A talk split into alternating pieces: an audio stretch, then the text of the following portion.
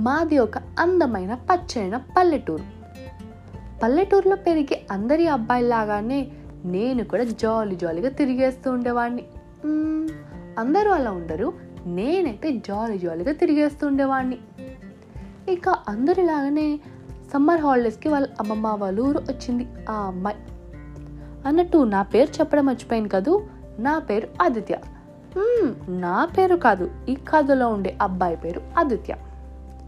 ఆ అమ్మాయి మా ఫ్రెండ్ వాళ్ళ చుట్టాలమ్మాయి ఒకరోజు మా ఫ్రెండ్ కోసం బయట వెయిట్ చేస్తూ ఉండగా సడన్గా ఒక పెద్ద అరుపు లోపల నుంచి వామ్మో ఎవరిలా అరుస్తుంది? అని చెప్పి లైట్గా దొంగి చూసా.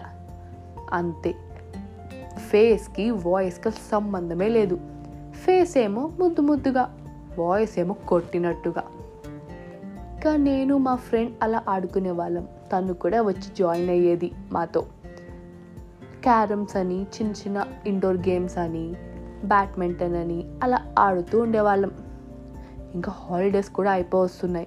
ఎలాగైనా నా ప్రపోజల్ చెప్పాలి. ఏం చెప్పాలో ఎలా చెప్పాలో భయంతో అర్థం కాక జెమ్ని మ్యూజిక్లో మెసేజ్ చేసేవాడిని నా ప్రపోజల్.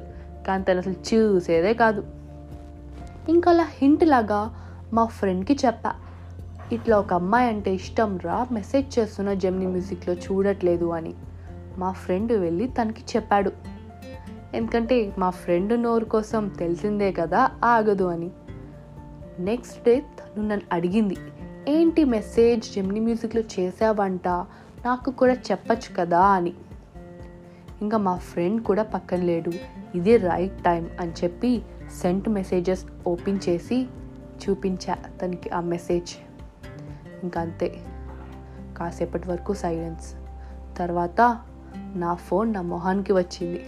అంటే నా ఫోన్ నా మొహానికి విసిరి కొట్టింది ఆ అమ్మాయి.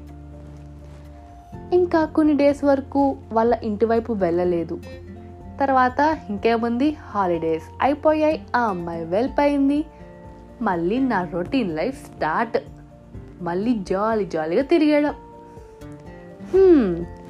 ఇది అనమాట ఆదిత్య ఫస్ట్ ప్రపోజల్ స్టోరీ. ఈ స్టోరీ హ్యాపీ ఎండింగ్ కాదు సాడ్ ఎండింగ్ కాదు. లైఫ్ లాంగ్ గుర్తుండిపోయే ఒక చిన్న moment. And thank you listeners for listening signing off Urjita bye